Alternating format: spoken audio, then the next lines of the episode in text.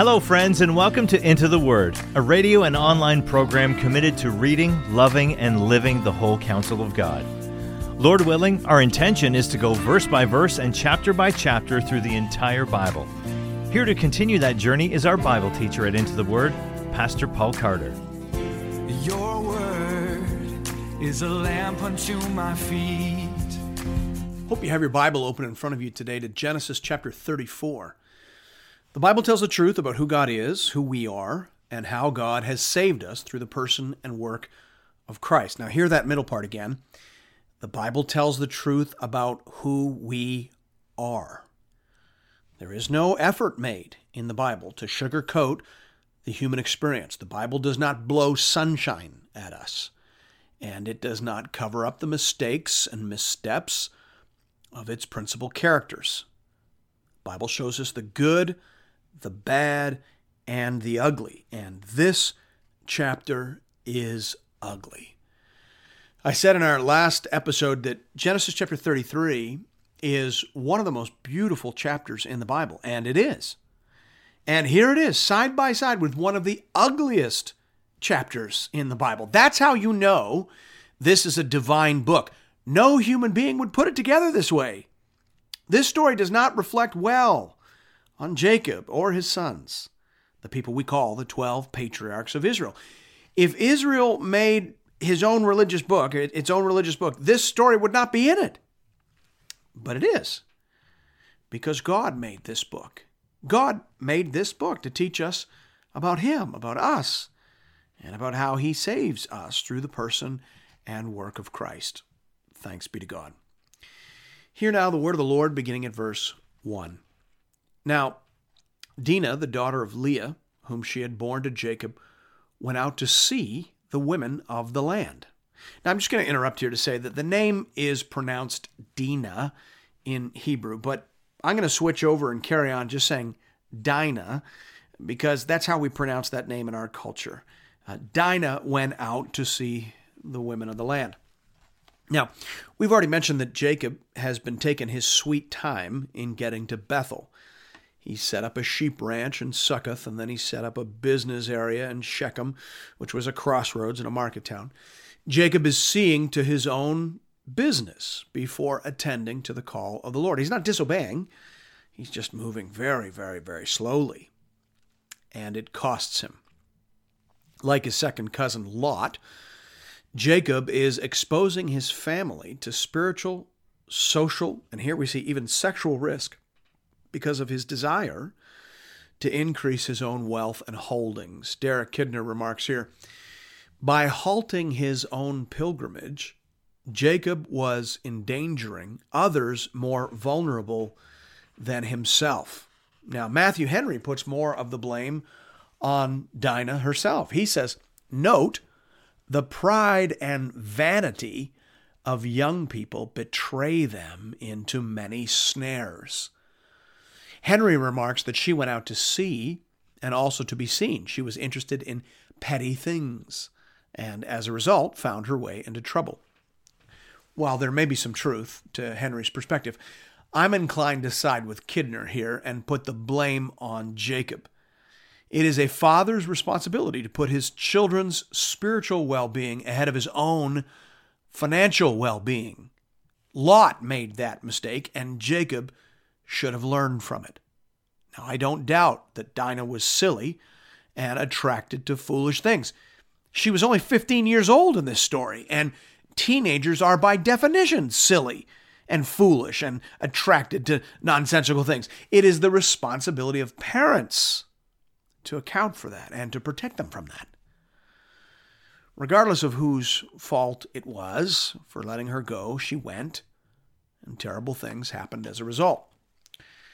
Verse 2 says, and when Shechem, the son of Hamor, the Hivite, the prince of the land, saw her, he seized her and lay with her and humiliated her. And his soul was drawn to Dinah, the daughter of Jacob. He loved the young woman and spoke tenderly to her. So Shechem spoke to his father Hamor, saying, get me this girl for my wife. Now, as I said, this is one of the ugliest stories in the Bible. The Bible records the truth about who we are as people. It tells us what we're capable of. In Genesis 4, we learn that we are capable of murder, and here we learn that we are capable of rape. There's an awful lot of evil bound up in the heart of human beings, and we see that in this story. Notice that the young man Shechem imagined himself to be in love with Dinah. He raped her, but then he wanted to marry her. And that is very different from what we see in 2 Samuel 13. I don't know if you remember that story. In that story, Amnon thought himself in love with his half-sister Tamar. So he pretended to be sick, and he got her to bring him some food while he was lying sick in bed. And then he sent all the servants out of the room so that they could be alone. And verse 10 of that story says, "Then Amnon said to Tamar, 'Bring the food into the chamber, that I may eat from your hand.' And Tamar took the cakes she had made and brought them into the chamber to Amnon, her brother. But when she brought them near to him to eat, he took hold of her and said to her, 'Come, lie with me, my sister.' She answered him, 'No, my brother, do not violate me, for such a thing is not done in Israel. Do not do this outrageous thing. As for me, where could I carry my shame? And as for you, you would be as one of the outrageous fools in Israel. Now, therefore, please speak to the king, for he will not withhold me from you.' But he would not listen to her. And being stronger than she, he violated her and lay with her. Then Amnon hated her with very great hatred, so that the hatred with which he hated her was greater than the love with which he had loved her. And Amnon said to her, 'Get up, go.'" So in that story, Amnon raped Tamar and afterwards hated her. Here in our story, Shechem raped Dinah and afterwards wanted to marry her. Now, just note that there is no fixed or logical pattern in terms of the lusts and violence of men. There are many roads into rape and many reactions to rape. But note this very well. It is always an ugly, grievous, and unconscionable sin. Whether you think yourself in love, whether you fancy that you might get married, whatever you're thinking, it is sin. It's an act of violence and violation, and it demands redress. Verse 5 says, "Now Jacob heard that he had defiled his daughter Dinah, but his sons were with the livestock in the field. So Jacob held his peace until they came. And Hamor, the father of Shechem, went out to Jacob to speak with him. The sons of Jacob had come in from the field as soon as they heard of it, and the men were indignant and very angry because he had done an outrageous thing in Israel by lying with Jacob's daughter. For such a thing must not be done. But Hamor spoke with them, saying, 'The soul of my son Shechem longs for your daughter. Please give her to him to be his wife. Make marriages with us. Give your daughters to us. Take our daughters for yourselves. You shall dwell with us, and the land shall be open to you. Dwell and trade in it, and get property in it.' Shechem also said to her father and to her brothers, 'Let me find favor in your eyes, and whatever you say to me I will give. Ask me for as great a bride price and gift as you will, and I will give whatever you say to me. Only give me the young woman to be my wife.'" Here we see the young man and his father trying to arrange a marriage with the young woman that has been defiled. Notice that there is no repentance, no confession of sin, no remorse, only a pathetic explanation. "The soul of my son longs for your daughter." Notice also that there is an attempt to buy Jacob off. Dwell with us, trade with us, get rich with us. Now, Jacob, for some reason, is not in the forefront of these negotiations. Perhaps he was consoling Dinah or Leah or both. We don't know. Verse 13 says, "The sons of Jacob answered Shechem and his father Hamor deceitfully because he had defiled their sister Dinah." Now, notice that Jacob has passed his sins on to his sons. Jacob has been slow to move to Bethel. He has been slow to mortify the sin in his own life. And those two failures now conspire to make a horrible situation even worse. Verse 14 says, they said to them, we cannot do this thing to give our sister to one who is uncircumcised, for that would be a disgrace to us. Only on this occasion will we agree with you, on this condition will we agree with you, that you will become as we are by every male among you being circumcised. Then we will give our daughters to you. We will take your daughters to ourselves, and we will dwell with you and become one people. But if you will not listen to us and be circumcised, then we will take our daughter and we will be gone. Their words pleased Hamor and Hamor's son Shechem, and the young man did not delay to do the thing, because he delighted in Jacob's daughter. Now he was the most honored of all his father's house. So Hamor and his son Shechem came to the gate of their city and spoke to the men of their city, saying, these men are at peace with us. Let them dwell in the land and trade in it, for behold, the land is large enough for them. Let us take their daughters as wives. Let us give them our daughters. Only on this condition will the men agree to dwell with us, to become one people, when every male among us is circumcised as they are circumcised. Will not their livestock, their property, and all their beasts be ours? Only let us agree with them, and they will dwell with us. And all who went out to the gate of the city listened to Hamor and his son Shechem, and every male was circumcised, all who went out of the gate of his city. On the third day, when they were sore, two of the sons of Jacob, Simeon and Levi, Dinah's brothers, took their swords and came against the city while it felt secure, and killed all the males. They killed Hamor and his son Shechem with the sword, and took Dinah out of Shechem's house and went away. The sons of Jacob came upon the slain and plundered the city because they had defiled their sister. They took their flocks and their herds, their donkeys, and whatever was in the city and in the field, all their wealth, all their little ones and their wives, all that was in the houses, they captured and plundered. Now, listen. However much you may sympathize with Dinah's brothers, this was not right. Rape is a crime. The boy should have been punished.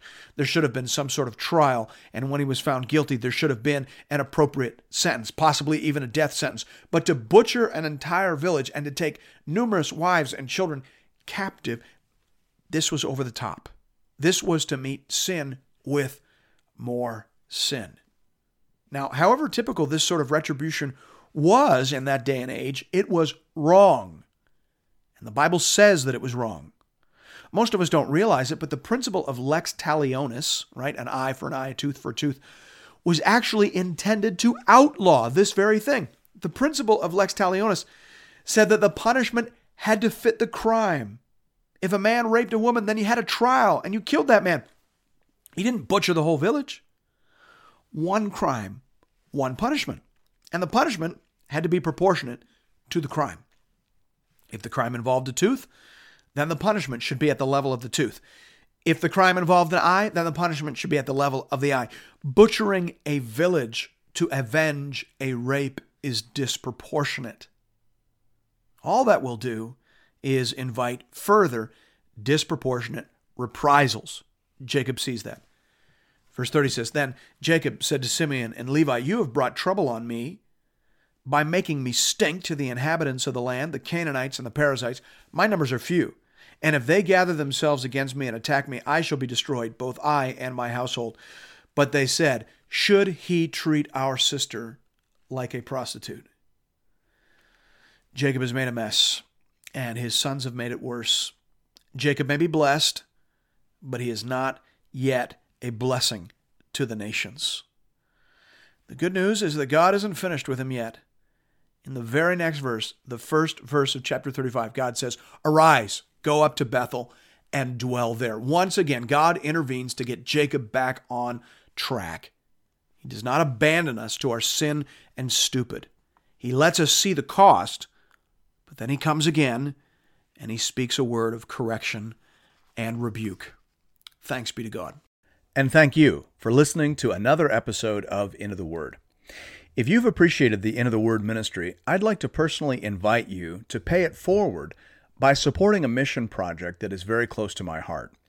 The Letha Daycare Outreach Project is a church-based educational program designed to teach literacy, support low-income families, and share the gospel of Jesus Christ with boys and girls in rural South Africa.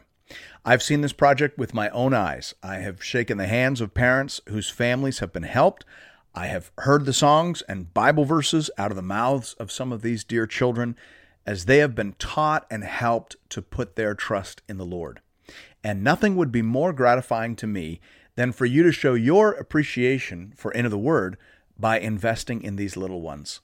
You can do that in one of two ways. You can give through the Into the Word app or by visiting the Into the Word website at intotheword.ca. Just click on the Give tab and you'll find giving options for both Canadian and American listeners.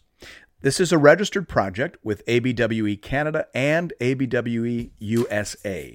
So tax receipts are available to all eligible donors.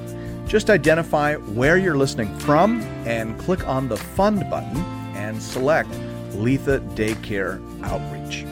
Thank you for considering this method of showing your support for the Into the Word program.